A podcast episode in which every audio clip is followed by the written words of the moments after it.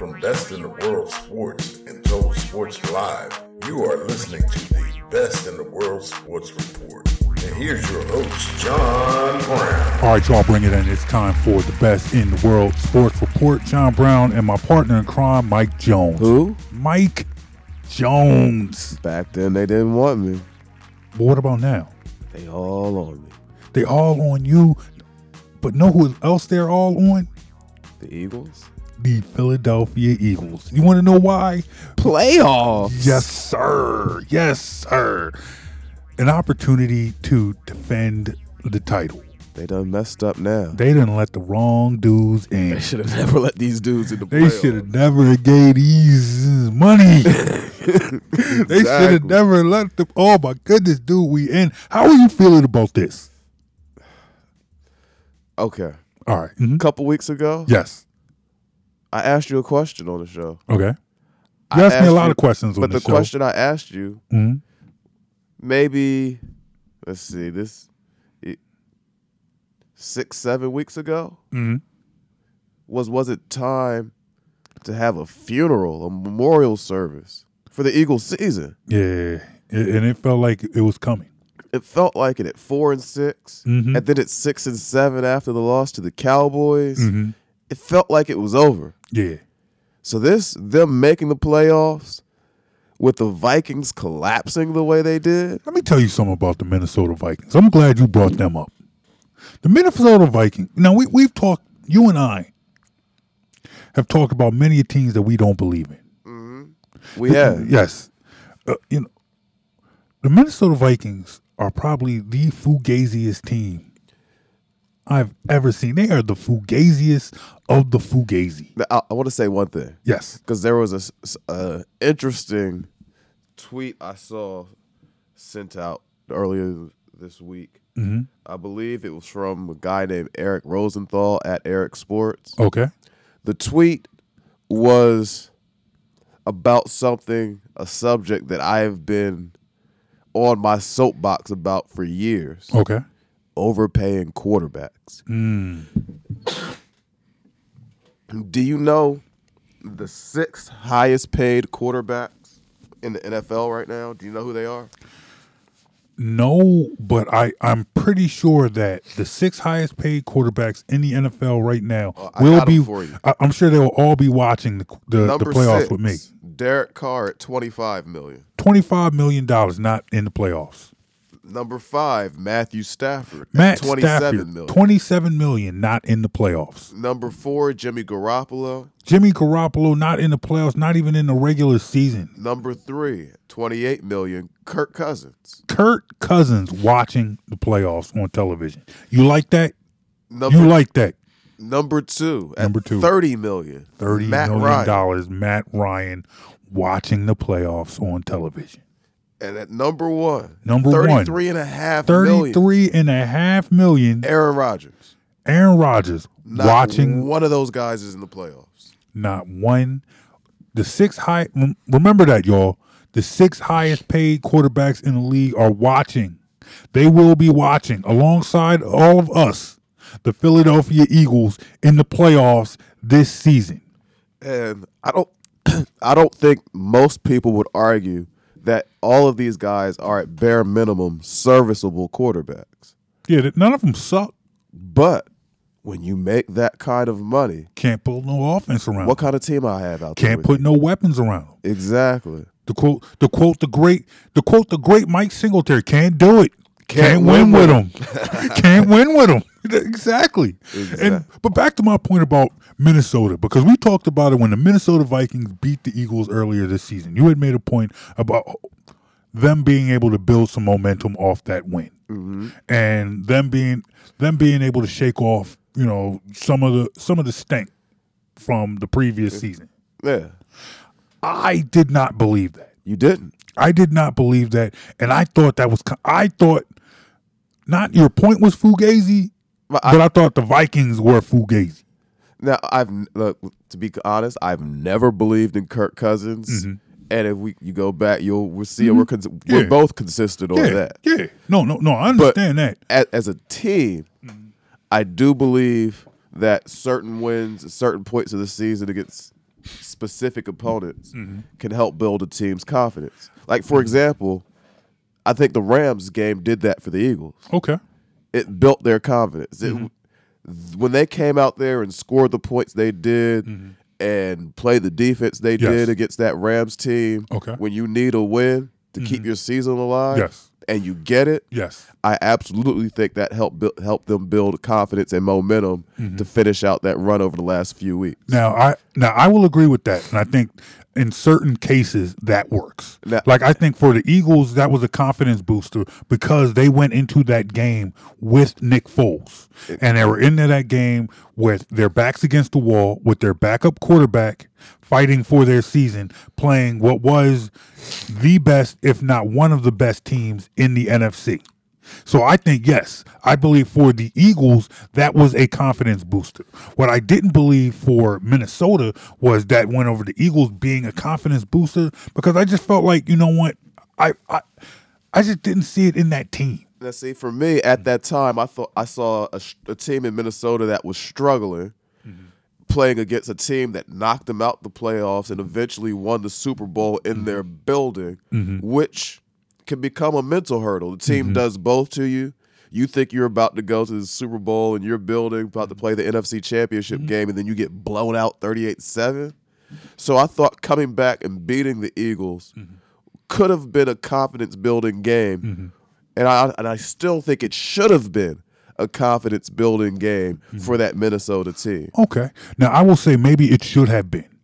However, this is what makes Minnesota fugazi to me. Kirk Cousins. Not just Kirk Cousins, but you now you you've beaten the Eagles now. Mm-hmm. You beat the Eagles, the team that destroyed you in the conference championship game and completely obliterated your chances to go to the to play in a Super Bowl in your home stadium. The table was set and it got blown off the table by the Eagles. Absolutely. You come in and you beat the Eagles in their in their stadium In their house. in their house. You beat them.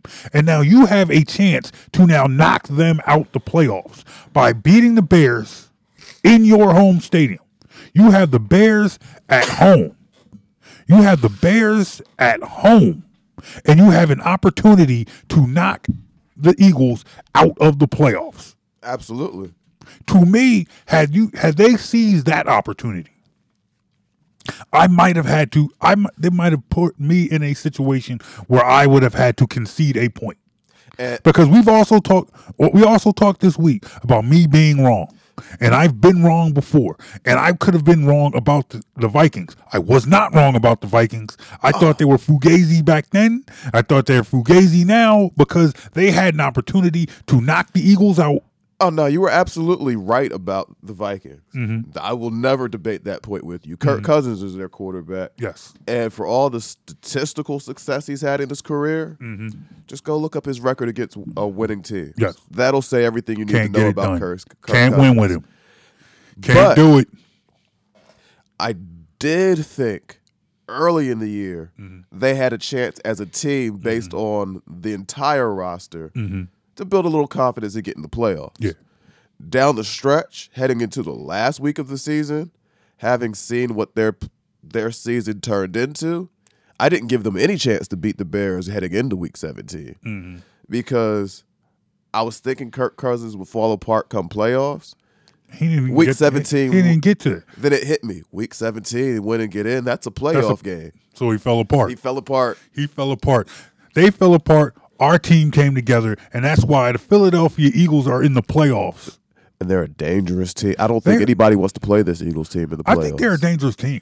I, I will admit. Now, I, I, I will because you and I do another podcast together. Mm-hmm. That podcast is called Offense, Defense, and Discourse. You can listen to that oh, yeah. on SoundCloud.com slash BITW Sports. I'm down with ODD. Yeah, you know me. Look, I do think this Eagles team is dangerous. I do as well. I don't doubt that at all. However, I'm a little leery about this this Bears team. Not necessarily the offense, but their defense.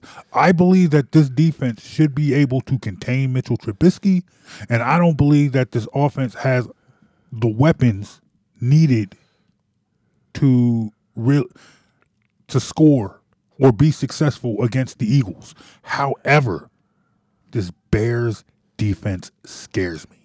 And it Khalil should. Mack scares me. He And I- should. and I I fear for Nick Foles. They are a very good defense. Mm-hmm. Between the Bears and the Ravens, you're looking at the two best defenses in the NFL this year. Mm-hmm. That being said, I believe Nick Foles and the Eagles' cast of weapons can score more points against the Bears Mm. than I expect Mitch Trubisky and his uh, his entourage to be able to score against the Eagles. Okay. So from that perspective, a rookie quarterback with no playoff experience, I don't see him putting up more than 16, 17 points against the Eagles.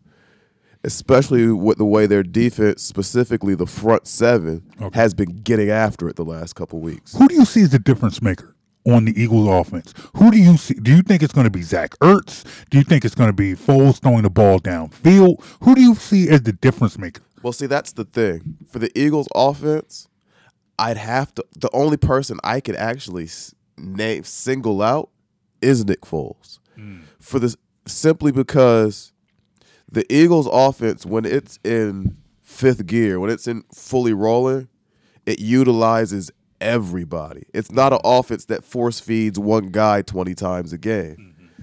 You're not going to see 15 passes to Odell Beckham or Julio Jones. Not usually. Now, granted, we saw a little bit of Zach Ertz overuse during a stretch in the season, mm-hmm. but I think part of that may have been due to Carson Wentz's injuries. That may have limited his ability to use the entire field some. Mm-hmm. Because last season, Carson Wentz was using the entire field and all of his weapons. Mm. So I wouldn't say that's something that's against his character or what he does. I just think he was limited this year. Nick Foles, however, since he's been in the game towards the end of the year, he has not been limited. He's using every weapon. Last week, and I want to say the first half, mm-hmm. that he had completed passes to nine different receivers. Yeah. So he's hitting everybody. If you're open, he'll hit you. Sproles, Jeffery, Ertz, Tate, Agholor, Goedert, Perkins, whoever's out there, he'll hit them. Mike Quick, Fred Barnett? Reggie Brown, Nah, not Reggie Brown. Chris T. Jones. Not Reggie Brown. Not Reggie Brown. You got no love for Reggie Brown? It's not that I don't have love for Reggie. Reggie just don't have a love for catching. I I expected more from Reggie than what I got. Uh, that so did Reggie. So it's just a little sore spot. It's not that I hate Reggie. No, I He wa- he wasn't talking Reggie Brown, not he wasn't White. he wasn't trash or Stinkston, No, no, but not not many. I just are. expected more. okay. Irving Fryar. Did you just bring up Irving Fryar? I forgot all about Irving Fryar. I haven't heard the name Irving Fryar. Well, you know, When's the last time you heard an Irving Fryar reference? it, wasn't good news. I'll, I'll put it that way. it, it, it, it, it wasn't for anything positive. Mm-hmm. But any, anyway, let me ask you a question. All right.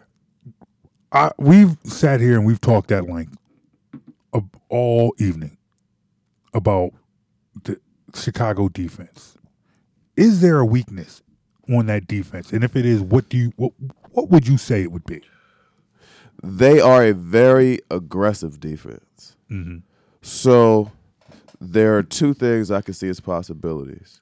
Okay. One, with play calling, Doug could neutralize some of the aggressiveness of the pass rush, mm-hmm. especially with Sproles back in the fold and ha- him having been playing well recently. Mm-hmm.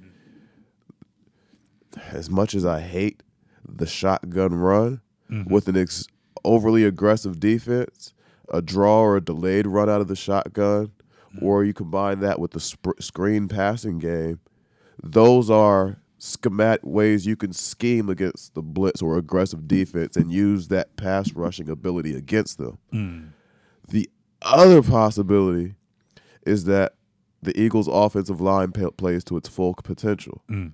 If Peters and Lane Johnson both play to their full potential on the edges of that offensive line, Brandon Brooks and Kelce do what they're capable of doing, Yeah. that offensive line is capable of holding up on their own.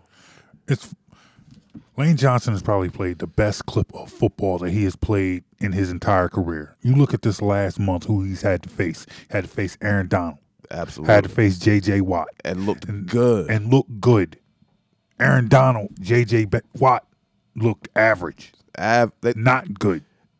Aaron Donald in that Eagles game Looked did not next to nothing. He Yeah, not pedestrian.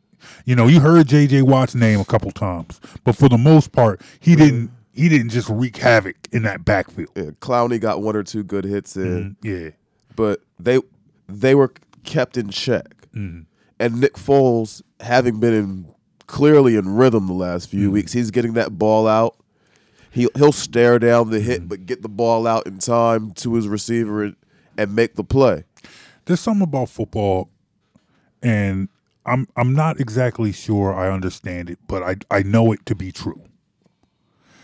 What you got? You know, people will say that quarterbacks quarterbacks holding on to the ball too long is a product of getting blasted. I don't understand that, but I know it to be true. I've just seen it. When you when you have a quarterback who's taken a lot of hits, you you would think that that would be something that would have them want to get rid of the ball quicker.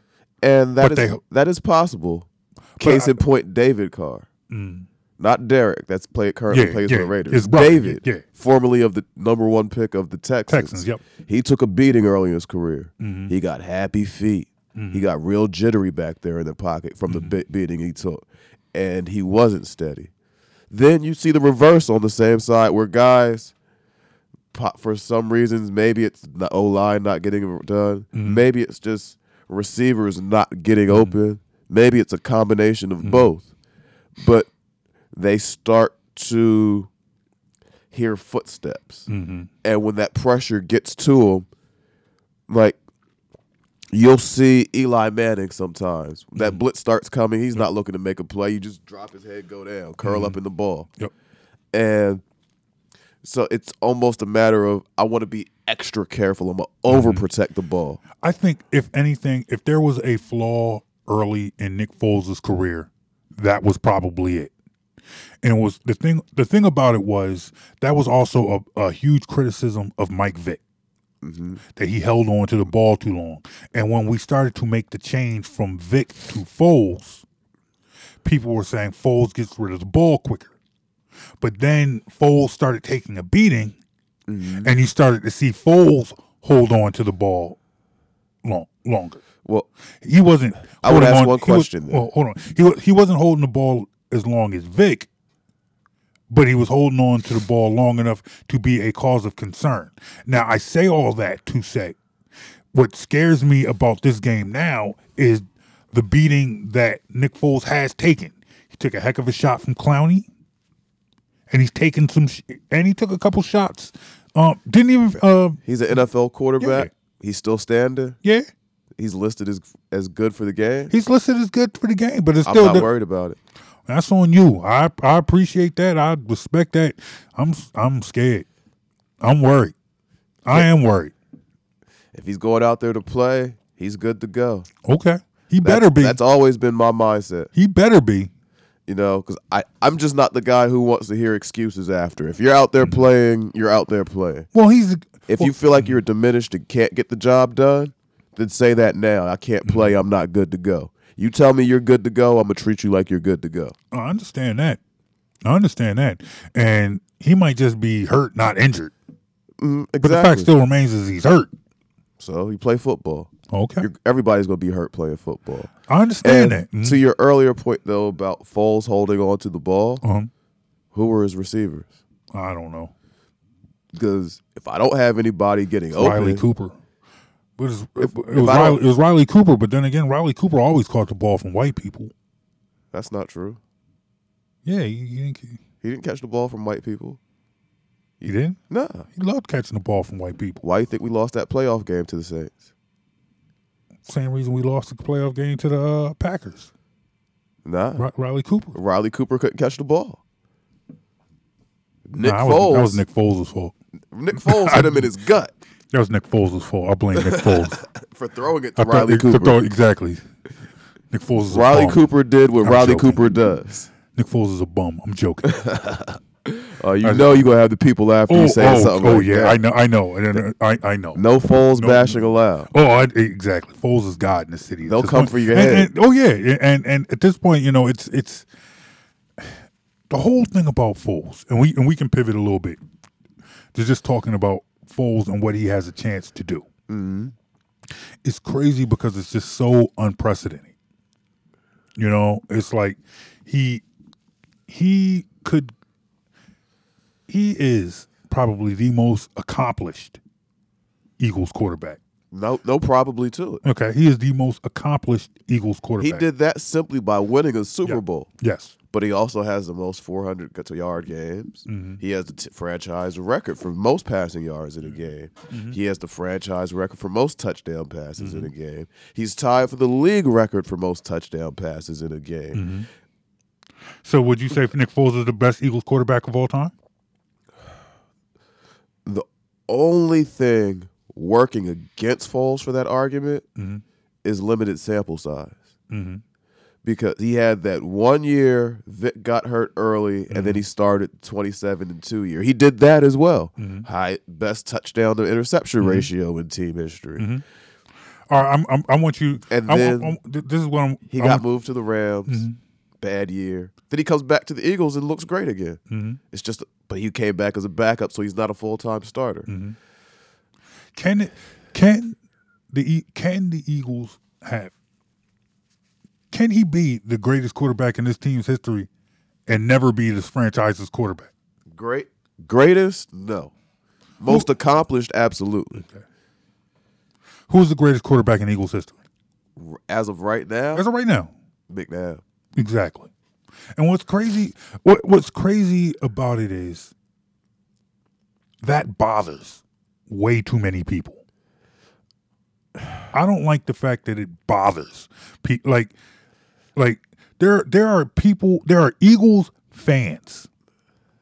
People who will tell you they are diehard Eagles fans. You know, the whole I bleed green and, and, and all of that.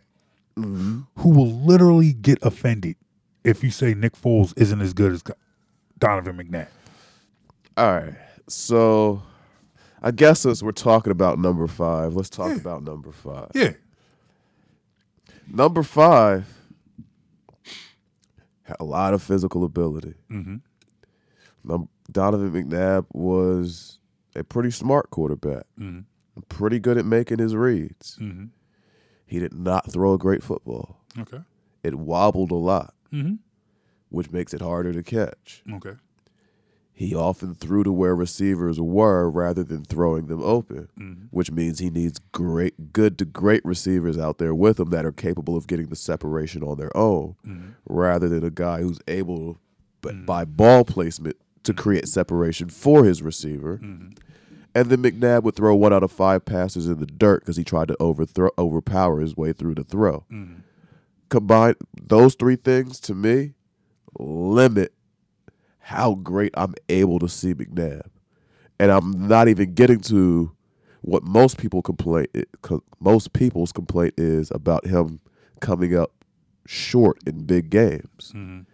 That's most people's complaint. I didn't even get to that. I just went to things in his actual game and his mm-hmm. skill set. And I see flaws. So and honestly, these are flaws I don't see in Nick Foles' game. Mm-hmm. Nick Foles has his own flaws, mm-hmm. but What are Nick Foles' flaws? limited mobility. His footwork isn't the greatest, mm-hmm. which is often why you see them playing out of shotgun as much as they do. His arm is strong enough, but it's not the strongest. McNabb clearly had a stronger arm. And excuse excuse me, this up and down weather has me a, a I little understand. I understand. It's cool. but I'm gonna play I'm gonna play injured. Mm-hmm. That's what we respect about you, man. So anyway, and finally, flaw in Foles' game is that he is at times inconsistent. Mm-hmm. Where if he's not in his rhythm, he's completely out of rhythm. Mm-hmm. I I don't it's rare I expect to see just an average game from Foles. Mm-hmm. Great game or not so good game. Mm-hmm. In the middle is not Foles' strong suit. So he has flaws in his game as well. Mm-hmm.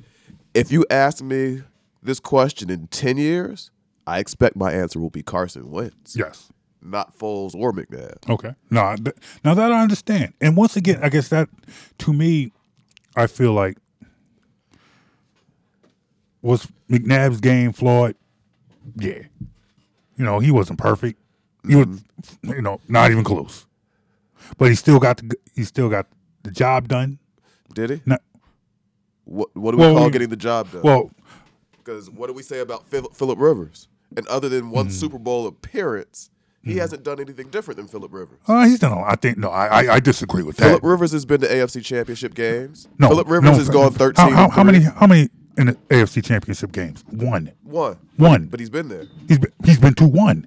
That's not Don, Donovan McNabb's been to more. Mm-hmm. So been- that's not the same thing. I'm, but stati- more yards thrown, more touchdowns thrown, More higher yard- completion I understand. percentage. I, I, I understand, but let me. But and I let, would let- say mm, one okay. last thing, and I would say Philip Rivers did all of that with a roster that was significantly inferior to the roster McNabb played most of his career. with. I don't. I, I specifically on the defensive side of Okay, the def, defense, defense, okay, but I think Philip Rivers had way more offensive weapons and than his McNabb teams had. rarely have problems scoring points. It's his defenses that have problems stopping people. Uh, I don't know.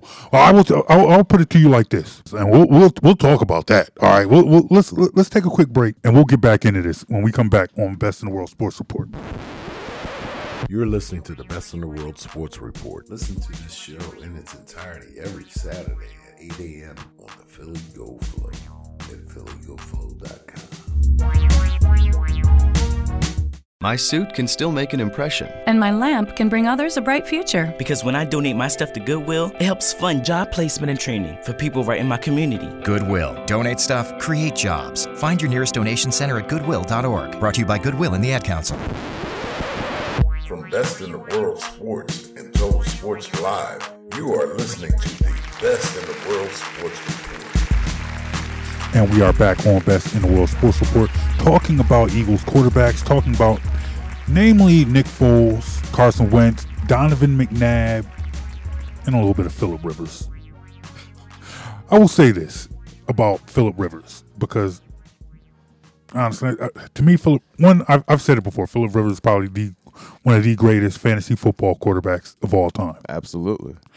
I think growing up in this city, knowing this fan base, I mm-hmm. think there are a lot of people who might say Philip Rivers is bet a better quarterback than Donovan McNabb. I absolutely think there would be people that say that. And I would say this: if Philip Rivers did in this city, excuse me, if Philip Rivers did in this city what he did in San Diego, he would be absolutely roasted. This city would never stand for Philip Rivers. Pe- people say that, and they look because they they look at Philip Rivers from the other side of the country, mm-hmm. not as closely as You're not watching every game. yeah, you're not watching every you're not game. emotionally Yes, attached to outcomes. Exactly. You If really just sit back if- and look at the stats with Philip Rivers. Yes. If if the if the Philadelphia Eagles had the playoff record and playoff had the playoff track record that the San Diego Chargers had under Philip Rivers, they'd be ready to burn Philip Rivers at the stake. Okay. Let me ask you this way. Mm-hmm. If Philip Rivers had eight to 10 years with Brian Dawkins, Jim Johnson's, Ch- Jeremiah Trotter, Trent Cole, those guys all Mm-hmm. mixed in, how do you think he would have done? I don't know. I, I don't. Okay, I, I, okay. don't- Mm-hmm. More, I'll put it this way: Do you think they would have gone farther or been more consistent in the playoffs? Not necessarily won a Super Bowl, but would you have expect them to have more playoff success with the Eagles' defense behind them? Because I, I I don't know because I'm sit because it's like in in that same aspect you give Don you know you give Donovan McNabb a running back like LaDainian Tomlinson, a tight end like uh, Antonio like, Gates. uh, Antonio Gates, and what and what is he doing? I agree, but again, Mm-hmm. the Chargers' issue has never been scoring points. Mm-hmm. Whereas with Eagles and those McNabb teams, And I've heard the, some players from that team ad- ad- admit to this before. Mm-hmm. Their target was 17 points, which is the the e- which is not a lot of offense at all. Mm-hmm. There was not a heavy burden on McNabb to score points. Mm-hmm. With that Jim Johnson defense, they believed if they scored 17 or more, they would win, Mm-hmm. and that was usually the case because of the Jim Johnson defense. Mm-hmm. That offense did not often carry them to wins. Now, would you and you would put that and you would put that on Donovan McNabb because he's the quarterback. Not entirely, because th- there was Andy Reid's flaws enco- encompassed in that. Mm. There were some personnel flaws mm. encom- en- encompassed in that. I'm simply saying that McNabb and Rivers mm-hmm. simula- situations were not as dissimilar as you might think. Okay. I tend I, I tend to think this fan base would absolutely reject Philip Rivers if he had the same if he had the same track record. And now I understand the the uh the realities of his situation. Because but I think I think that also speaks to the rap that Donovan McNabb gets in this city. Case in point, we have argued many a times over Nick Foles, in particular the his playoff loss to The same. the Saints. And mm-hmm. what do you always point out to me when we when we talk about that? He left the field with the lead, and his last throw should have been a completion, except the receiver dropped it. Okay. hit him right in the stomach for a first down. He's hmm. he should still be running now with the Fourth ball. fourth quarter lead. Fourth quarter lead, so that's that loss should not fall on Nick Foles. No, it should not. Okay. I always compare that to that last McNabb conference championship game against Arizona. How did he leave the field? That's that one. No, I, no, I, understand. How did he leave the field against Tampa No, but, but we're, we're, what we're talking about the Arizona game, and what I'm saying is, but no, no, let me finish my point. Okay. let me finish my point because yes, you can you can look at other games, but the fact of the matter is, what I am saying is, they put that people put that Arizona loss on McNabb because he's the quarterback, and they ha- and it and they will easily disregard the fact that he walked off the field with a fourth quarter lead, whereas people want to give Nick Foles credit for having a fourth quarter lead in against the Saints. and I don't think and I don't think it's that cut and dry because if it were only that one game against Arizona, I think I think Hmm? McNabb would get the same benefit of the but- doubt. but- but but when also- you on, okay. when couple that because that's the thing we're looking at guys' Mm-hmm. careers, so we're, you can't take any one game in isolation. Mm-hmm. You couple that game with the Tampa Bay game where the pick six to Rondé Barber, Mm-hmm. with the Super Bowl where he's throwing up on the field, things like things of that nature. Mm-hmm. Let- let me- okay. You, No, I- you- I when you take the full picture of it, but but rather but, than just but I don't one game, But I don't think we have to put I something don't on think, McNabb. But I don't think you are taking the full picture. Everyone talks about the drive where he threw up in the game. How did that drive end? it was a score. Exactly. That's the point that people leave out. People talk about the Tampa Bay game, but why did they lose the Carolina game?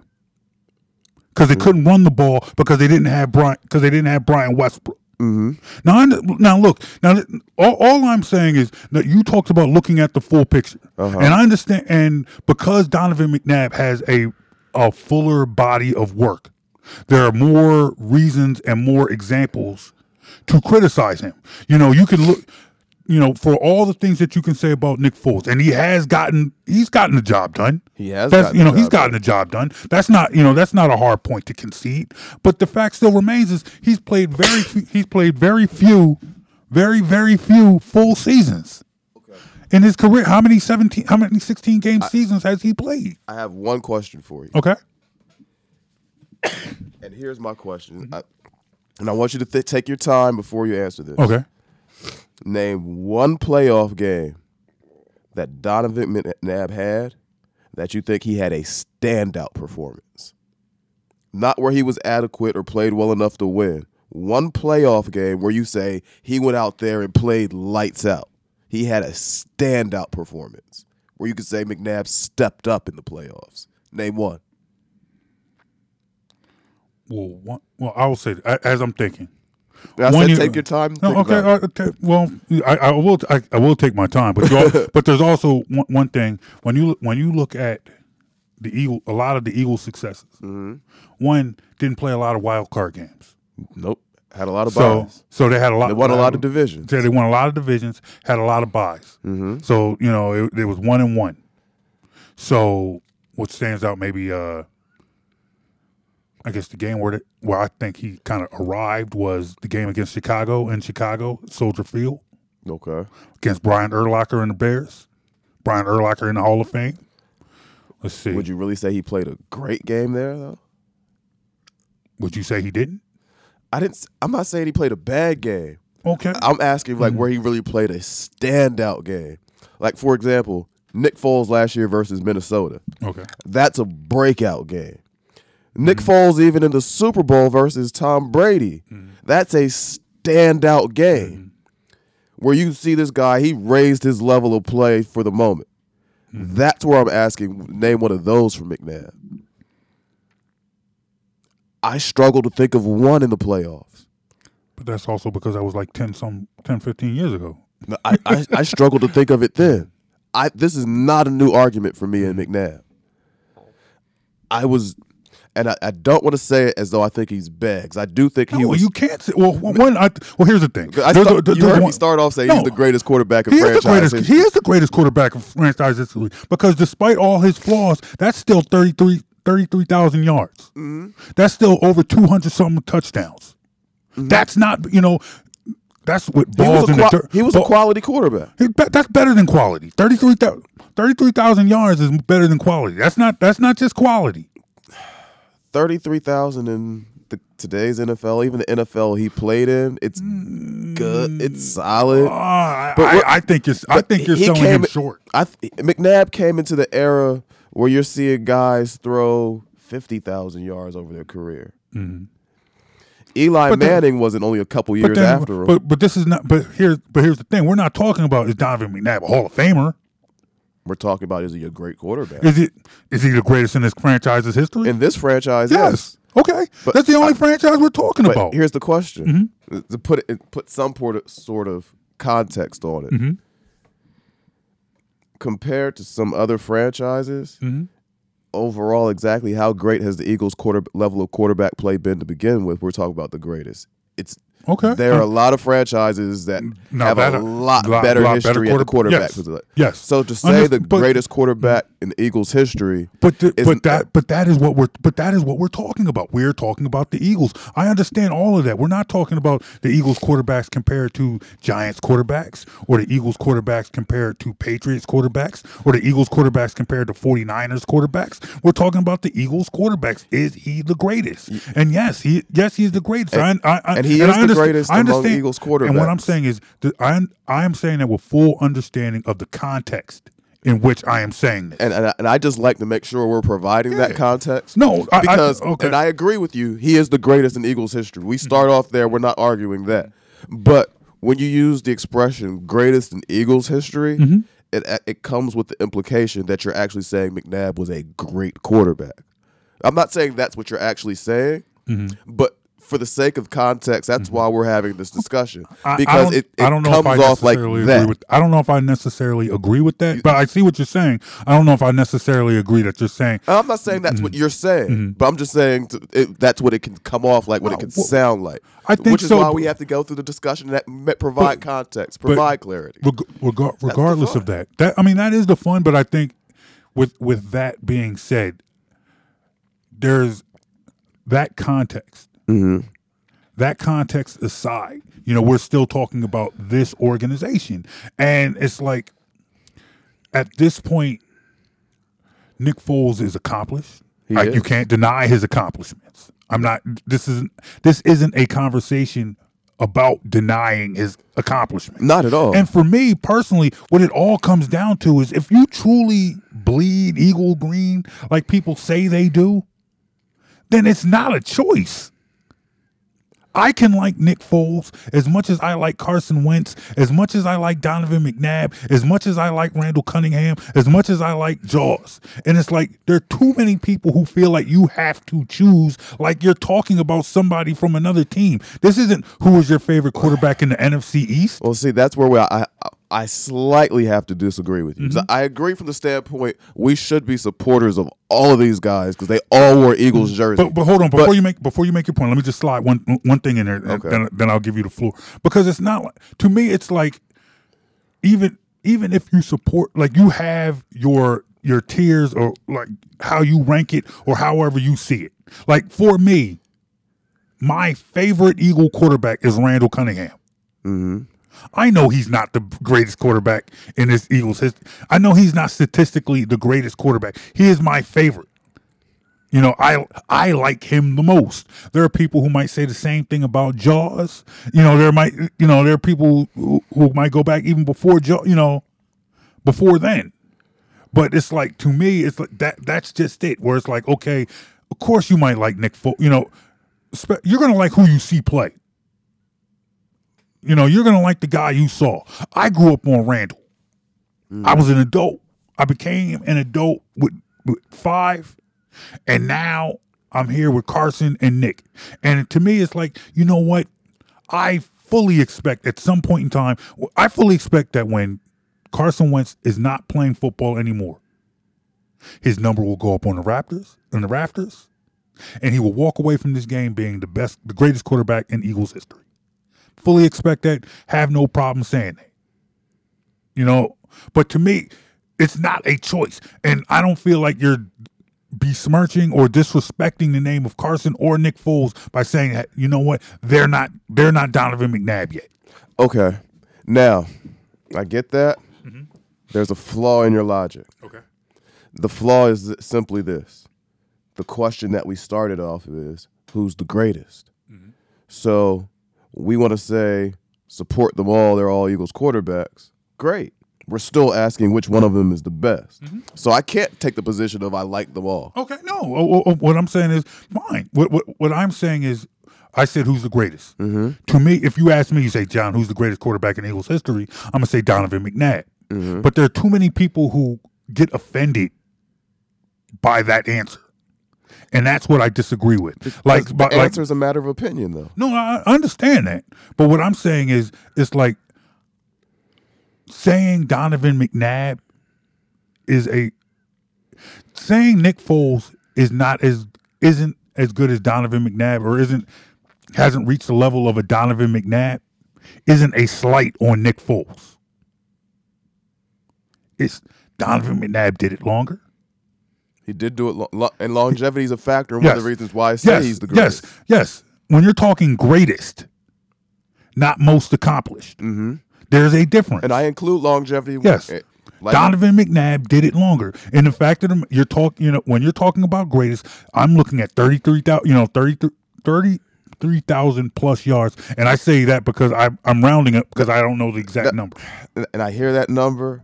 I got to be honest. 33,000 doesn't impress me that much. Okay. We're looking at guys these days that are in the 60s in their career, I understand that. 70s in their career. how many career yards does, does Nick Foles have? Oh, how many does Nick Foles have? Oh, yeah, Nick Foles. Full seasons? Or And over his career, over his career with the Eagles, that thirty-three thousand is his Eagles is Donovan McNabb's Eagle, Eagles total. Mm-hmm. How many career passing yards does Nick Foles have? with the Eagles, nowhere near as much. He hasn't even played one full season. I understand that's, but that's what I'm saying. But, But, and, and, mm-hmm. and that's and that's where I'm that's where I'm saying mm-hmm.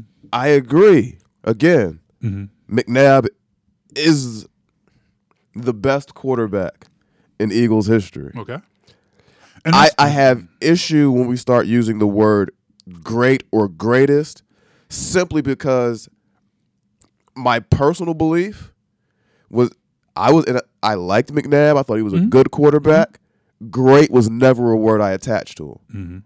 So while I agree, and I like I said, I agree with you. If we're using the asking the question, who's the greatest in Eagles history? Eagles strictly Eagles. th- the answer is clearly him. But I like I have to qualify that with the position. I don't think he was a great quarterback. Well, here and this is this is my answer to you, and I understand why you feel like the like like you need to preface your answer with that. But to me, I I feel like we it is possible to have a conversation about the greatest in this organization and not the greatest in NFL history. Like if we're talking about like the conversation. I'm having and the defense that I'm having about Donovan McNabb is not the same argument I would have if you're asking me who was who are Oh, the of course not. Yeah, exactly. So so to me it's things like you're saying, okay, you know, yes, I'm saying great, but great comes with a co- you know, uh, uh, uh, uh, see- almost like an asterisk or whatever when compared to great compared to other organizations and within the whole league. That I understand. And- and I but we're still talking about the Philadelphia Eagles And I think you and I are on the same page. Mm-hmm. We're not. This is not one of those instances where you and I are disagreeing. Okay. This is simply a matter of me wanting to p- provide a little more clarity and context for the listeners, Mm-hmm. Yep. so that they we're we're in the hot take era. People That is will, true. Mm-hmm. People will take one sentence and run with it. So anytime I love, I when possible, I Mm-hmm. just love to provide necessary context. Mm-hmm. So even if you want to take the sound bite and run with it, I could go back and say, no, listen to what, listen to the Mm-hmm. full conversation. There's context there. Be, just because of wh- the time w- we're in now, where people will take a so- sound Yes. bite and Yes. do anything with it. Yes. You hey, look, man. I I offer these hot takes all the time. That's what I do. I'm like McDonald's, man. I'm offering hot takes and sausage. That's what I do, man. Hey, look, we got we still have a game to play. There's a lot of Eagles to talk about, but there's still a game to play. So let's take another break. And when we come back, I will come back with our guest, Layla Rahimi from NBC Sports Chicago. She's going to talk Bears. She's going to talk the difference between the Bears now and the Bears when we last had her on the show. Because when we last talked to her when the Eagles were going to play the Bears, she wasn't very optimistic over what was going to happen.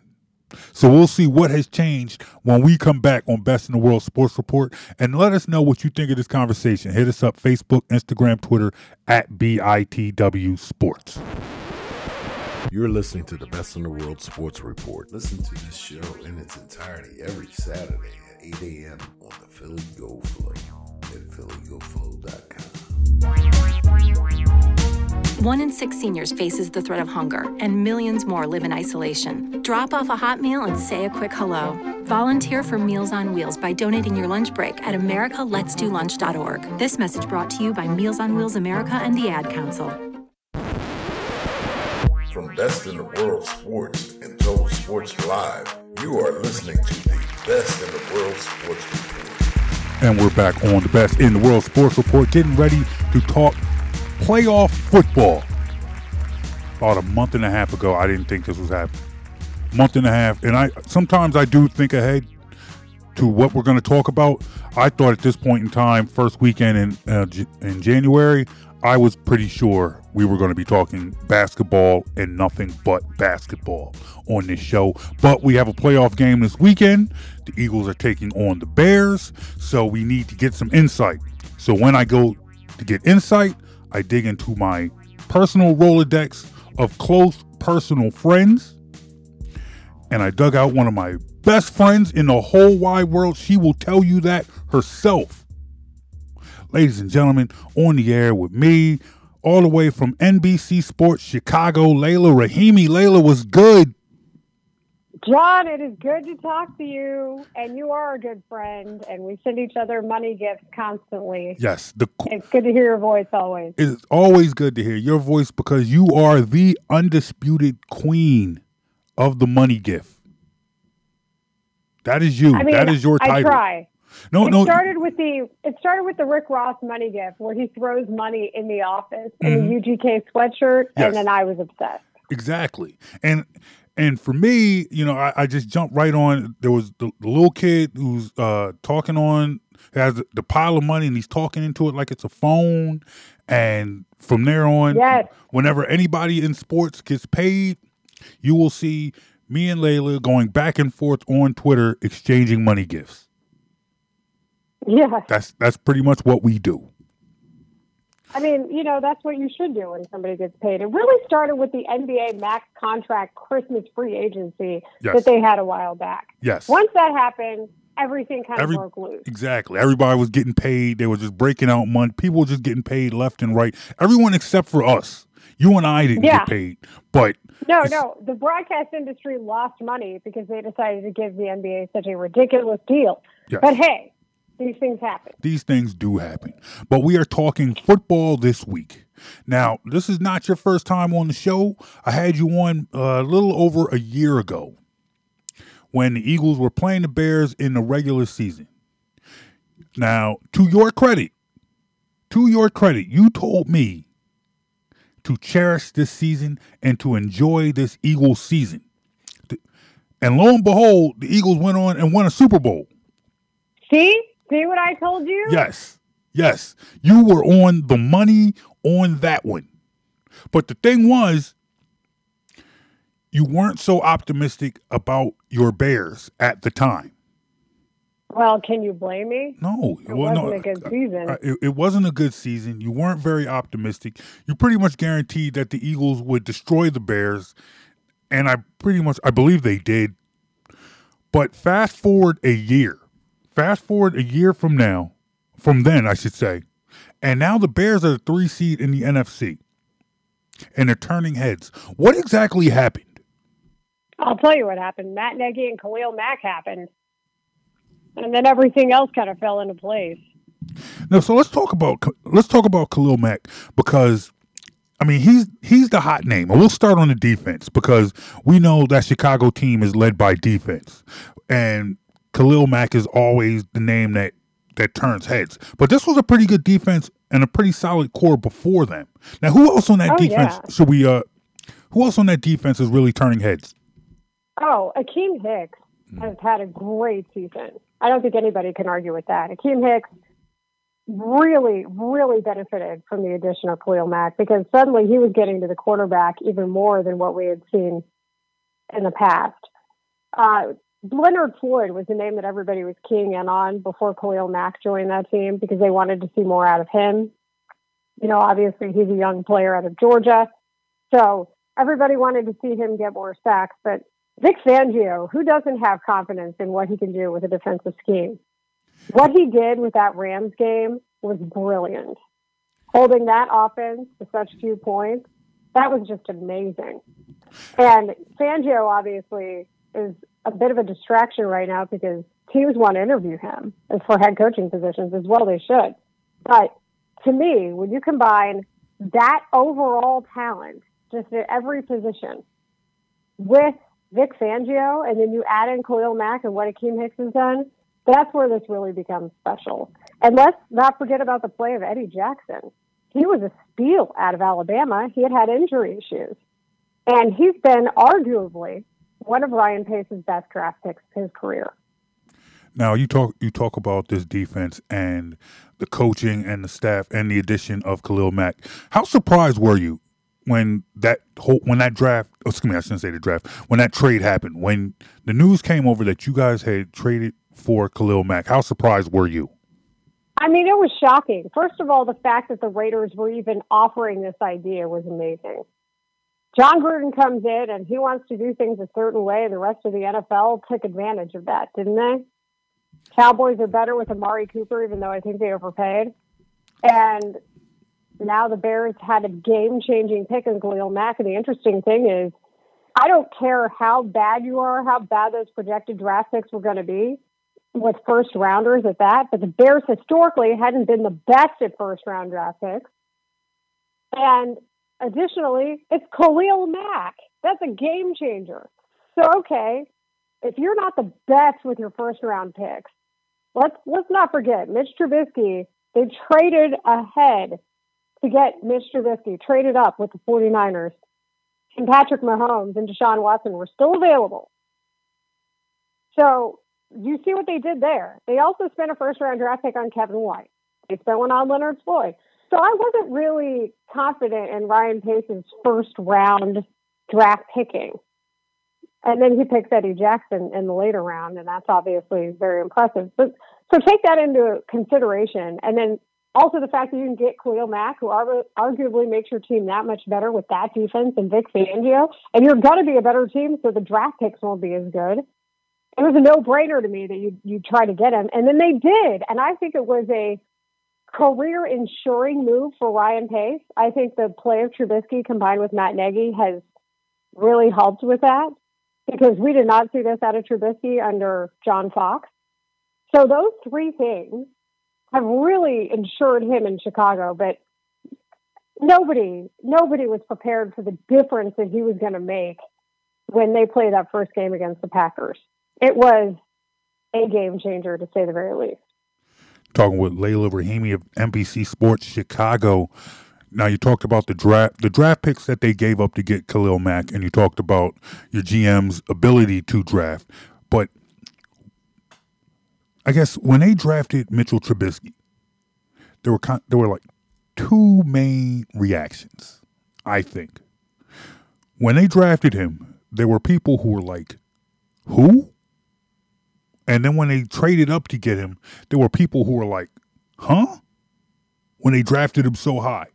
But now, oh yeah, that, now fast forward a couple seasons. Now, now that he's had two regular seasons under his belt, he is now starting to make people a believer.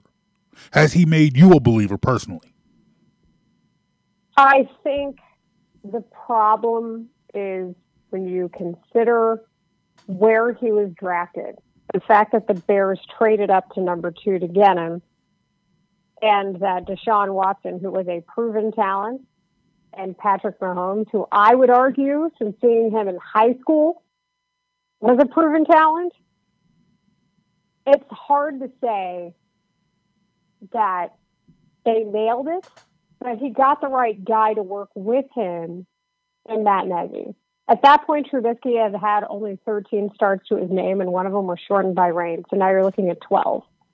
I don't know. I still don't know the logic behind picking him over picking the proven talents of the other two, but it's working out. And it's largely working out because they have such an amazing defense. The learning curve is now easier for Mitch Trubisky because of that. So we're talking talking Chicago Eagles, Chicago and the Eagles with Layla Rahimi from NBC Sports Chicago. Quick question. Um, now they've also surrounded Trubisky with some weapons on offense, namely the running backs, uh, Howard and Cohen, and they also got our guy, beloved in Philly, Mister Philly Philly, Mister Philly Special.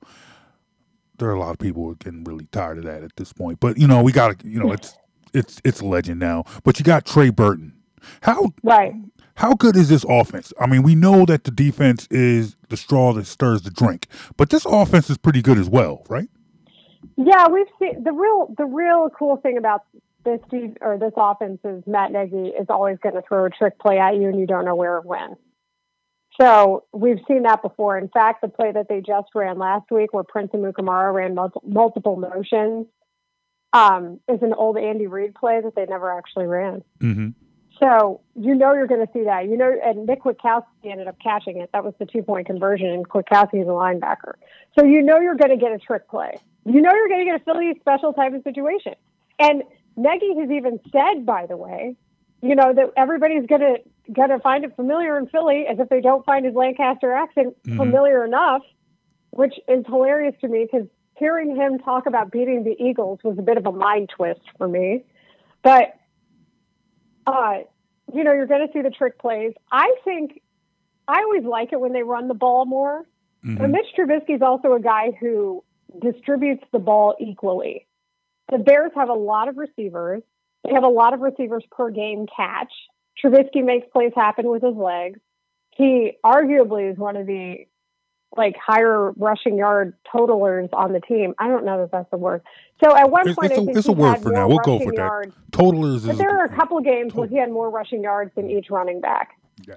So I like a game where I see Tarik Cohen run the ball more. I like a game where I see more of Jordan Howard. I like offenses that are tricky, still having more runs than you'd think. So that's just me. But we're seeing the Bears run the ball more a little bit, especially over the last month of the season and it's working out well for them.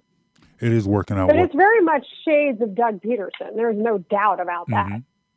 It was funny. I saw an interview with Matt Nagy this week, and he was talking about watching the Super Bowl last year. And he said he was in some bar, and he he was in a bar, and he had to tell them to turn turn the game on.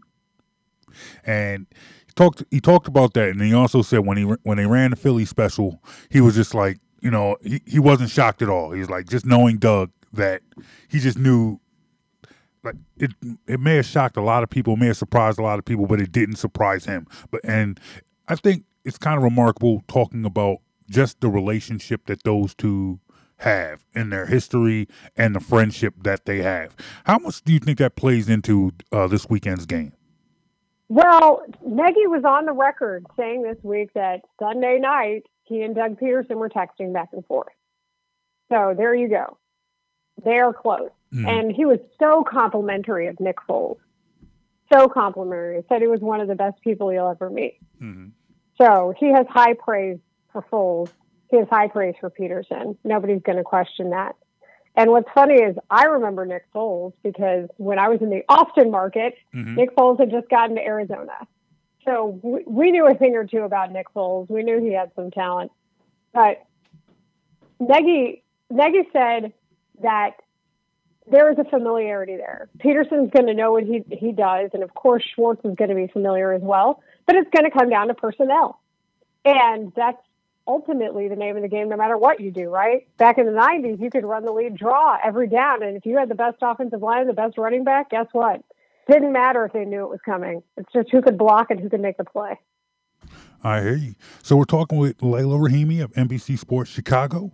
Now, we've talked about Chicago as a team on offense and defense and how they'll and what weapons they have on both sides of the ball. Who and you're talking to players and listening to them this week, who on the Eagles staff, on the Eagles team, I should say, are they most worried about? Who are they preparing for? I mean, they they definitely know the wide receivers are definitely king and on the secondary. That's something that was brought up quite a bit, but there is mad respect for the Eagles offensive line. Akiem Hicks had a lot of respect for that offensive line. They talk about it a lot as a defensive unit. You could tell that that's something that they know the trench battle is going to be major this week. So there's a lot of respect given to that Eagles offensive line. And why not? They certainly deserve it. So that's something I think everybody's keying in on. And then, you know, also Nelson Agholor made some noise recently. We saw that, didn't we? So this is a hot Philly team. They're not taking anybody lightly, that's for sure. All right. So, and what about de- and what about defense? Who are they? Who have they been talking about uh, defensively on the Eagles that they are keying in keying in on? I believe it was Taylor Gabriel or Allen Robinson. One of the two today said their front seven is crazy. Mm-hmm. So I mean, how do you put it better than that, right? I mean, that's pretty amazing. So they they respect again. It's it's. A, I think this is very much a trench battle, you know. And obviously, the former Bear Alshon Jeffery, I forgot to mention him. Mm-hmm. He's somebody the Bears know completely well, obviously. So, so for them, they know what Alshon brings to the table, and they know exactly what he's been doing in Philly.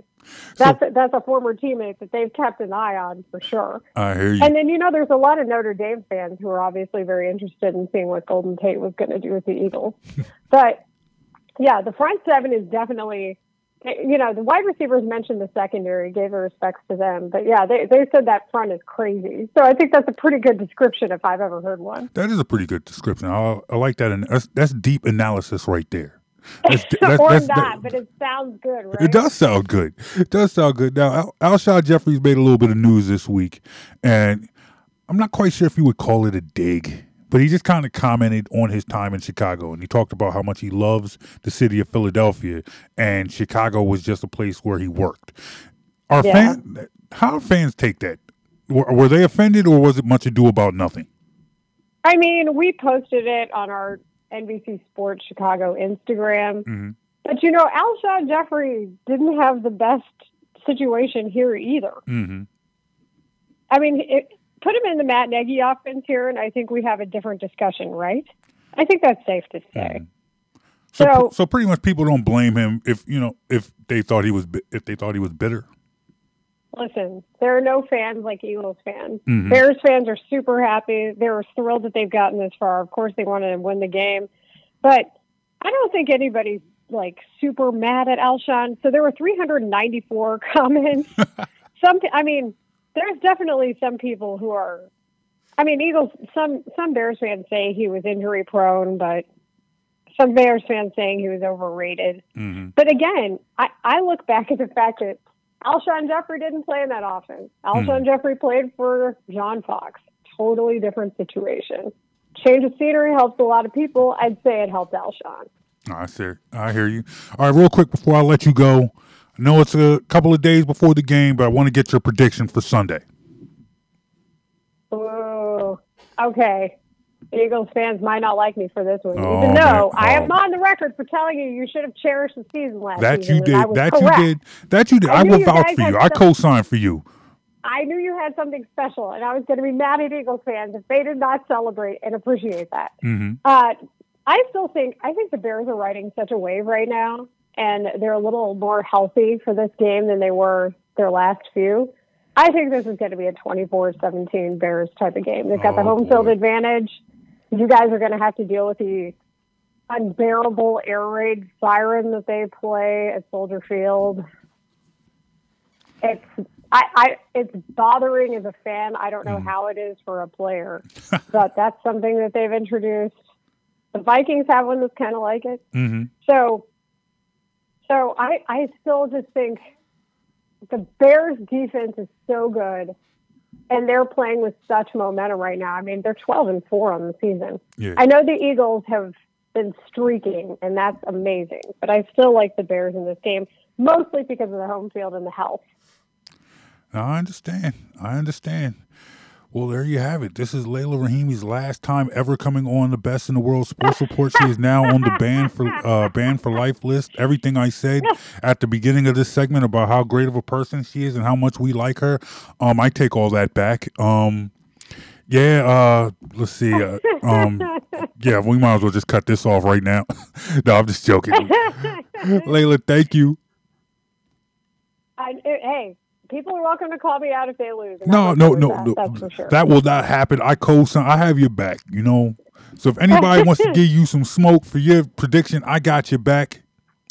Maybe hey, not. man, it's not like I predicted like forty-eight to seven. That is true. That, that is true. That is true. You you were honest. You just I asked you for honesty. You gave it to me. I, I can't be mad.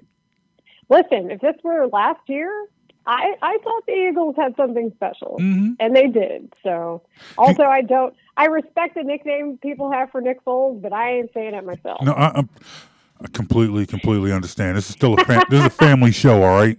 I don't know what Yeah, family actually listens to this show, but it's still a family show. You can't call them that here. No, no, agreed. So but it's going to be fun, that's for sure. all right, Leila. Thank you. Thanks, I appreciate it. All right. Ladies and gentlemen, that is Leila Rahimi from NBC Sports Chicago. When I come back, Mike Jones comes back and we will talk more sports on the best in the world sports report. Just a reminder. Tell me what you thought of this uh, segment. Tell me what you think. All right. Hit me up Facebook, Instagram, Twitter at BITW Sports. We'll be right back on Best in the World Sports Report.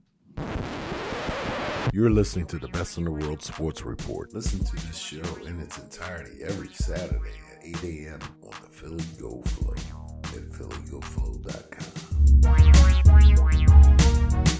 When it comes to parenting, there are no perfect answers. But that's okay because you don't have to be perfect to be a perfect parent. Teens in foster care will love you just the same. For more information on adoption, visit adoptuskids.org. A message from the U.S. Department of Health and Human Services, Adopt U.S. Kids, and the Ad Council. From Best in the World Sports and Total Sports Live, you are listening to the Best in the World Sports Report. And we are back on the Best in the World Sports Report. Sixers are back in action on Saturday. They are back home after a successful road trip. Went th- five game road trip. It went three and two. Lost to Boston, lost to Portland, but they did get the W in Phoenix. They got the W against the Clippers, and they got a W against the Jazz. You said you're a Sixers fan. Yeah. Of course, Yes. of course, I know you're a I Sixers about to- fan. About to say you put it out there like, But- like like, like you challenging me. Like, Not at I gotta prove I'm a Sixers fan. But not at all. But as a Sixers fan, Yes. now I wa- I want you to be a fan for me. Okay. I, I, I want you to really be a fan. That's easy Me. for me. That's easy. As a It's nothing. Sixers fan, Yes. I think if you're being an honest fan, Mhm. you'd say this team probably still needs one more piece. Yes. Who would you want that piece to be? Anthony Davis. Not no, possible. No, I, I know. I know. Honestly, I'm I'm not quite sure because what I- type of piece do you think this team needs? Another this- guard, a power forward, this- a wing scorer. I think this. I think uh, this team needs a power forward, and I also think this team needs depth off their bench. I think those are the two glaring issues as far as the Sixers go. I'm not quite sure if there is a move, a- another, I guess you know, top tier move. They made their move to get Jimmy Butler. That's been a good move. It's worked out for them so far.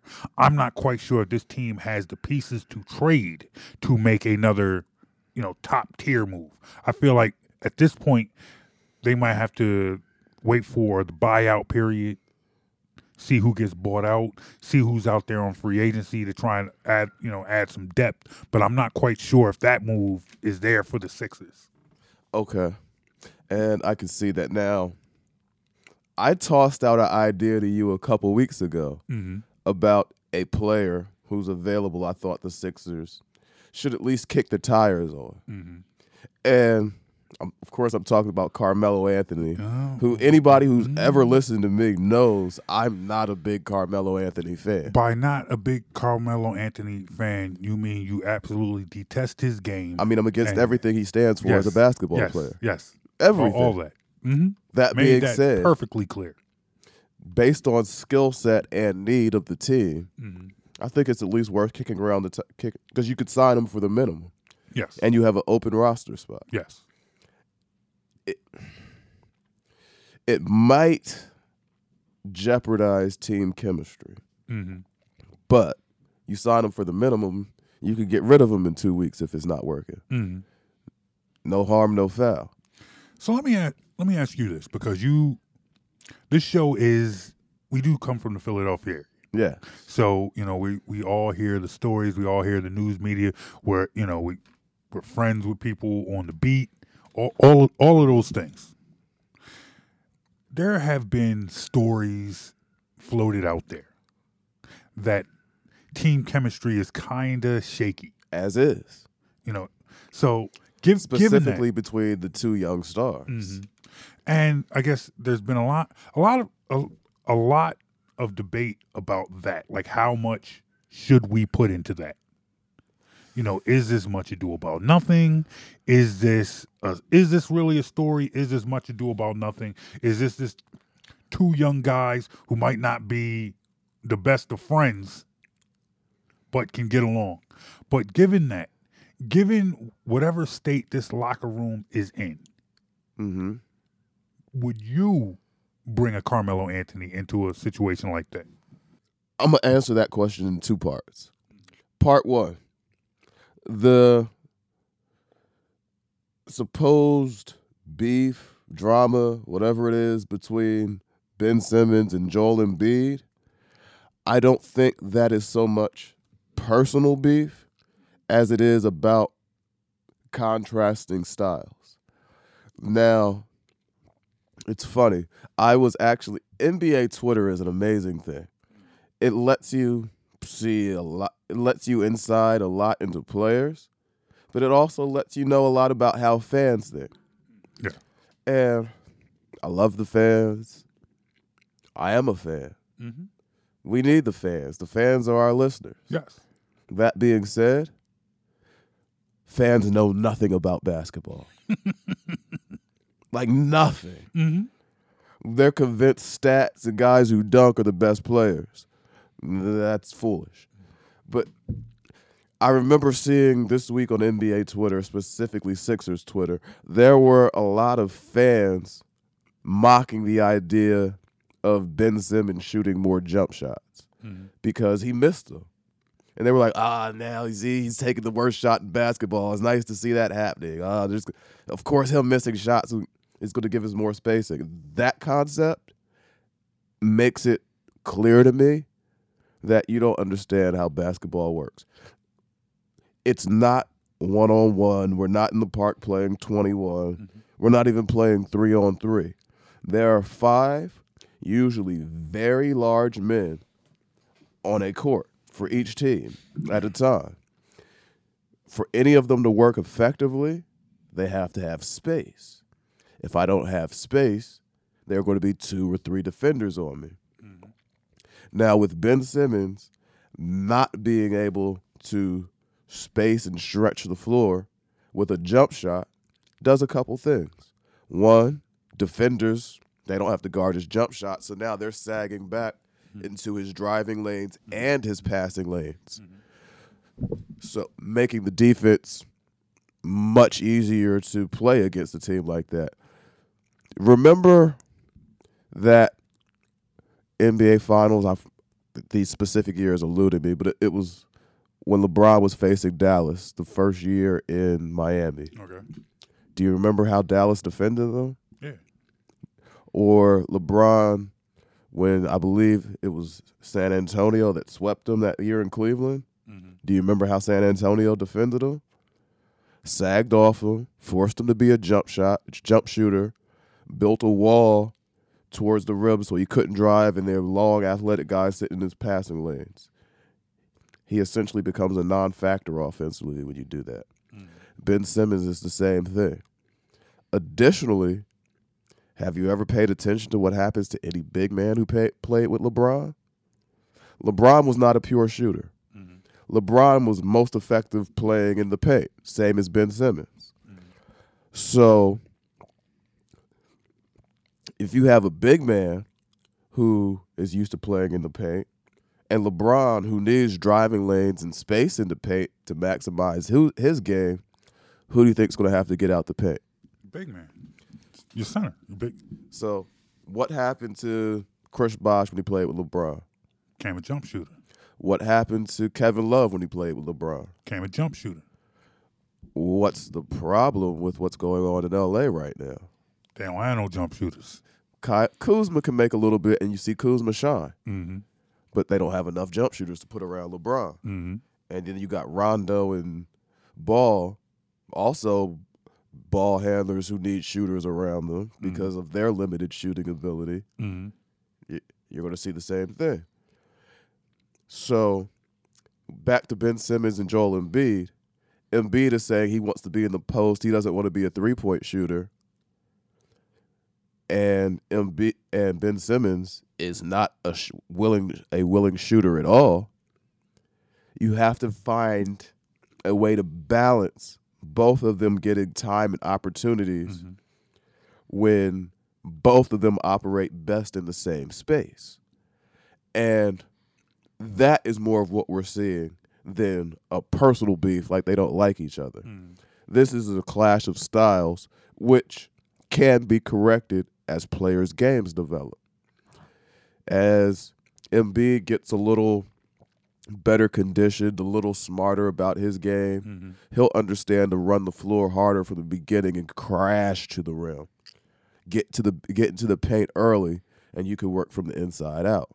Likewise, as Ben Simmons matures, he'll realize he needs that at least even if he's not shooting four or five threes a game, he needs to make the defense respect it enough where they have to come up and guard him, mm-hmm. And he's a, that will make him a more effective playmaker for his team. Mm. So, it is a basketball issue more than a personality issue, as far as I see it. Now, the second part to the question: Would I be willing to throw in Carmelo Anthony into that? And a, assuming, and this is a big assumption, mm-hmm. that Carmelo Anthony would be willing to come in and accept his role, and he would still have opportunity to be a starter. So I do think he'd be more willing to accept a diminished role uh, as long as he gets to start and get his minutes on the court. What his skill set would actually allow for additional spacing for both Embiid and Ben Simmons because Carmelo Anthony is a guy who can score the ball from more than 10 feet away from the rim, providing consistent space. He's a guy the defense can't leave. So, from that standpoint, I think, assuming, of course, that Carmelo would accept his role mm-hmm. as third, possibly fourth option offensively, mm-hmm. that it could be actually a way to help alleviate some of the tension with what's going on with Embiid and Simmons games. So, I know that was a long answer. no, no, no it was good. I- I'm, I'm- I'm I'm taking advantage of the time we have. I understand. dog. I'm, I'm listening. I'm sitting here taking it all in. So my question to you is, given what you just said, the- Mhm. you know that this is a clash. This is a clash of styles, not necessarily personalities. Mhm. Do you believe that Brett Brown is the coach that can fix that?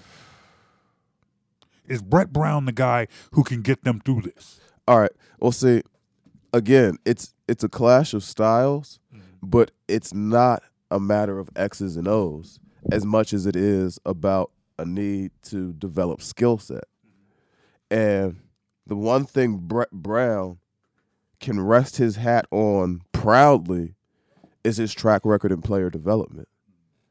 So that is the one reason why, if for nothing else, I firmly believe Brett Brown is the right coach for this team right now. Two years from now, when the team is ready to take that next step, we'll have to reevaluate that. Okay. But the Sixers or young teams in general don't win NBA championships. Hmm. This is not the team, especially prior to the addition of Jimmy Butler, but even now with Jimmy Butler in the fold, hmm. that I think is necessarily ready to compete for a title this year. Okay. They're at least one, maybe two years away. Okay. So let me ask you this, because because we're, we're talking about. I mean, let- let's keep it here in the East for, Okay. for right now. All right. Sixers aren't ready yet. Sixers aren't ready yet. Who is ready In the East? in the East? Is Bo- well, you know what? Toronto looks Tor- ready. Toronto looks ready. Boston, yes or no? As currently constructed? Yes. No. No. Okay. Uh, Now Boston is a team I think could get better Mhm. by subtraction. I understand. I understand. But their Okay. offense just doesn't have the flow in it. Milwaukee, are they ready? And does Milwaukee? Are they? That's a tough ready? question. Mhm. That's the toughest. That is the real question mark in the East right now. Mhm. Giannis every year, every day looks a little better and a little better and a little better. Mhm. His jump shot is still limited, But he's And- but he's trying. but he's trying. You know, it's like because I hear people It's want- improving. yeah, I hear people always wanting to make that comparison between Giannis and Ben Simmons. Giannis has And- been in the league for more years than Ben Of, Simmons. of course, of course, but just like you said, you know, NBA Twitter is full of know-it-alls who don't know it all. You know, so of course that's that is the comparison because you have a big, you have a when you have a point guard in a power forward's body, Mm-hmm. you know, everyone's going to make those two comparisons. So And in a lot of ways, it's a fair comparison. yeah, But, but it's a, but Giannis is further along in his development. yes. So does that give you hope for Ben Simmons? Absolutely. I've never said that I don't think Simmons and Embiid can work together. I simply believe that It's going to take. Time. It's going to take time. Okay. Perfect example. Okay. First year, Penny and Shaq were together. Mhm. They actually made it all the way to the NBA Finals. Mhm. That being said, if you remember Penny at that point, while he was willing to take the shot, no one would ever confuse him for a knockdown shooter. No, no, no, not at all. No one would have confused him for that. There were, and, and what, what And- was funny was he, he was like, the, people weren't convinced that he was a point guard yet. Exactly. You know, he could pass the ball, he could facilitate. Sound like You know- anybody else we hear about these days? Mm-hmm. Okay. Mm-hmm. And the number two thing, Shaq. We all know he couldn't shoot more than Mm-hmm. if he, Shaq was more than six, seven feet away from the rim, wasn't much of a threat to score at all. It's funny, and when I think when I think about Shaq and the player he fi- he finished his career with, the the player he became, the dominant center he became, Mm-hmm. it's amazing to me because when he came into the league, I would have argued anybody in basketball that I thought Alonzo Mourning was a better center than than Shaquille O'Neal coming out of college. Coming out of college, Alonzo Mourning had a more developed skill set. Yes, yes. Shaquille O'Neal, however, had the physical Mm. ability that was unrivaled Mm-hmm. Yes. by anyone the thing that made in the, years. the thing that made Shaq eventually the thing that made Shaq better than Alonzo Mourning and then later on totally surpass Orlon, uh, uh, Alonzo Mourning was the fact that Shaq was so physically gifted. Like he could ride the coattails of his physicality Mm-hmm. to greatness. Like, you know, where Alonzo had to work. Yeah, Alonzo was, had I to mean, work. Don't get me wrong. Alonzo 6'10", 6'11", No, great shape, no, great, good I, I, athlete. I, I preface this by saying but Shaq was I- Shaq I- was Shaq. Yeah, I, I preface this by all by saying one, Alonzo Mourning is probably one of my favorite players of all time. Like Oh, he's and, like that's and you'll never oh, hear me knock you for that. When yeah. I'm Zoe was Zoe was one of the best. Zoe was my dude. Zoe Zoe, Zoe was my guy. Like on my my my on my fan Mount Rushmore Mm-hmm. of all time favorite players, Alonzo Mourning is right up there. So I, I loved him in college. Loved him with the with the Hornets. You know, kind of going to the he kind of hurt me a little bit, but I ended up loving him. Uh-huh, But, but- none, but nonetheless, I thought like when you're having when we're having those conversations, when you're having those barbershop conversations. I was in high school, so you got school bus conversations. Couldn't tell me that Alonzo Mourning wasn't better than Shaq. Now, Now, you I know, hear you know, but back to my point where Yeah. I, where I got to Shaq. Yeah. What I was saying was, you could have easily had the same spacing issues with Penny and Shaq. hmm yes, What the reason why it did work is what the, the other players they surrounded them with. Dennis Scott, Dennis Nick Scott, Anderson. Nick Anderson, Mhm. and even Scott Skiles could hit a shot from time to Mm, time. Scott Skiles could shoot. Brian Shaw was on that team. Yes. You had guys like that that, n- that would create the space for you. Yes. Which is what you, if you that's the type of team you're going to build with a Ben Simmons at point guard and a Joel Embiid at center. Your two through four need to be guys that defend and make shots. hmm And that's why that's what makes it interesting for me to see what will happen with Furkan Kor- Korkmaz, with Landry Shamet. Mm-hmm. Can they develop into the shooters that they need to help bring that space? Uh, like for example, look at the Sixers last year. Going into the playoffs, they were one of the hottest team in the league, 17 game winning streak, NBA record for for win streak going into the playoffs. That started happening. The team started to take off mm-hmm. when at when buyout season started and they brought in two shooters that created extra spacing. Mm-hmm. Now the problem where that that team was limited was those shooters, Belinelli and Ilyasova, they couldn't Play- defend anybody. Yeah, couldn't play defense. which is why I said you need guys who could play D and space the floor. hmm But is that Carmelo? It's not Carmelo. He mm-hmm. well, he's one of them. He can space the floor. Playing D, not so mm. much, but on on in his fe- benefit to his benefit, he would have Joel Joel Embiid behind him, mm. which makes everybody b- better defensively. Yes. When you have a shot blocker, big man that can control the paint like that, mm-hmm. everyone automatically on the team becomes better defensively. Yes, agreed, agreed. 'Cause I'm far less concerned with getting beat to the rim, A- and guys are far less interested in trying to beat me to the rim mm-hmm. because I have that 7'2", 300 pound shot blocker behind me. So now I can press up on your jump shot. Mm-hmm. I can crowd your space, and that makes me a better defensive player. I'm not saying he'll be all NBA deep, all defense, and all NBA or anything like mm-hmm. that, but I think he could be competent. Okay. So you tell me what you think of this conversation. What do you think the Sixers need? Who do you think the Sixers will go get? Hit us up, Facebook, Instagram, Twitter, at BITW Sports. We're going to take a quick break and then we're going to wrap things up on this edition of the Best in the World Sports Report. You're listening to the Best in the World Sports Report. Listen to this show in its entirety every Saturday at 8 a.m. on the Philly Go Flow at phillygoflow.com. It's me, your heart. High blood pressure is serious, and I can quit whenever I want. Just treat me better. After all, we're in this together. To get your high blood pressure to a healthy range, visit heart.org slash blood pressure. A message from the American Heart Association and the Ad Council. From Best in the World Sports and Total Sports Live, you are listening to the Best in the World Sports Report. All right, y'all, we're back, getting ready to get on out of here. Had a good show. Talked a lot of Sixers, talked a lot of Eagles. Thank our guest, Leila Rahimi from NBC Sports Chicago. Always good to have her on the show. She's all, she's also a good follow. Uh, follow her on Facebook, or excuse me, follow her on Instagram and Twitter. Good follow. Follow her. All right, she's good people. Before we get out of here, let's let's talk this game. We'll get our last thoughts. I got to bring in my man Mike Jones. So we got a game Sunday. We do have a game on Sunday. Eagles Bears at 420, 425, 425. 425. The last game of the weekend. So you just so it, it, it is all gonna get set up for you. You're gonna watch the Cowboys lose on Saturday. You're gonna watch Philip Rivers choke it up on uh and lose in the playoffs again. Should have a good one between Andrew Luck and Deshaun Watson, Colts and Texans. Yes, that's going to be a good game. And it all comes to a head Sunday night. I got to tell you something, man. I got. I don't like how you said that. You're I making got- me nervous. Bri, I, What happened?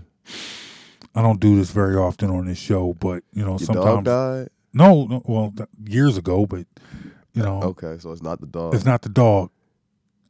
I just think this is going to be a dog of a game. Don't s- don't say it. I got to.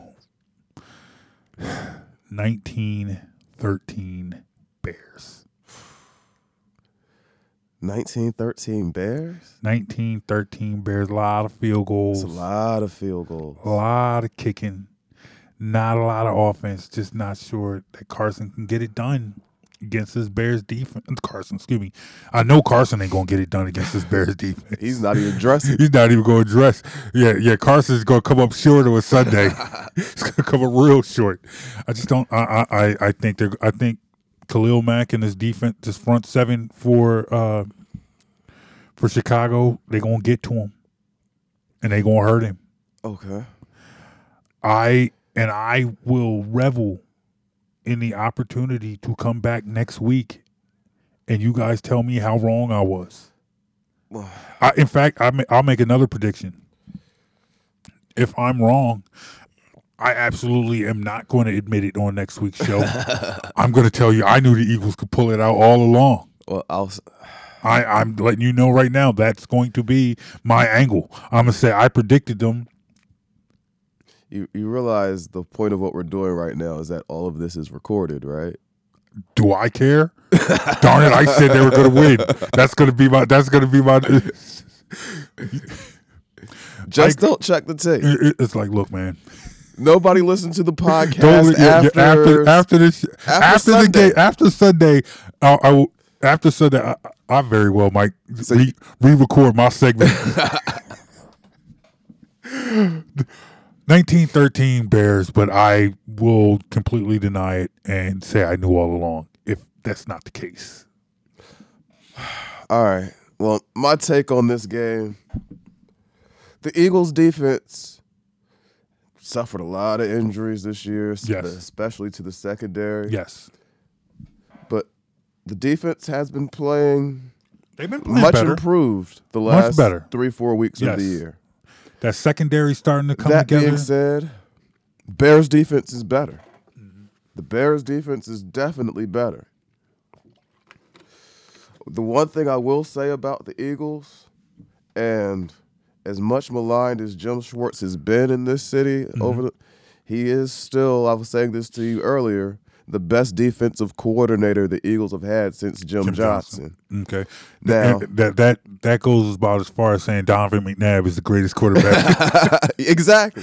That is very true. Because let's just say Jim Schwartz is better than Sean McDermott and Juan Castillo and Todd Bowles. Oh, I, I know what I said, but it sounds better when I say sound- he's the greatest. Just like it says, sounds better to say Donovan McNabb is the greatest Eagle quarterback of all time. But, but, Exactly. but I got you. I- I- So, with that being said, I look at it like this: the Bears have a quarterback who will be playing his first NFL playoff game of his career. The Eagles have an offense full of guys that have won Super Bowls, including the quarterback. I see the the Eagles offense being able to score more points against the Bears defense than I would expect the Bears offense to be able to score against the Eagles defense. And with that being the case, I have my final score Bears 16, Eagles 27. There you go. All right. Oh, that makes me feel good. One of us is going to be wrong, and one of us is going to be right next week. And my God, I hope it's you. I hope so, too. I, I hope you're right. If not, we'll be talking a lot of basketball next week.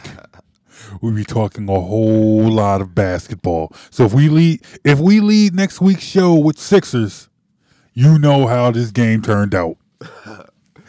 hey, you guys, I want to thank you for checking out the best in the world sports report. Remember, you can download this podcast, soundcloud.com slash BITW sports, or on iTunes. Just search best in the world sports report. Remember, you can hear this show in its entirety every Saturday morning 8 a.m. on PhillyGoFlow.com, right after the Saturday reggae sunrise, right before early morning 80s. So you get your dreadlock music and you got your Jheri Curl music, and in between, you get John Brown and Mike Jones. Who? Mike Jones. Back then, they didn't want you. Now I'm hot. They all on me. All of them. Every last one of them. You, you, you, and you. You're all on Mike Jones. I know it. I could tell. Yo, have a great weekend. We will be back next week, hopefully talking about another Eagles playoff game. Hopefully, we'll talk about the Ho- Saints next week. Hopefully, we'll be talking Eagles Saints next week. Hopefully. Hopefully. Hopefully. Let's get out of here. Best in the world. Peace, y'all. You're listening to the Best in the World Sports Report. Listen to this show in its entirety every Saturday at 8 a.m. on the Philly Go Flow at phillygoflow.com.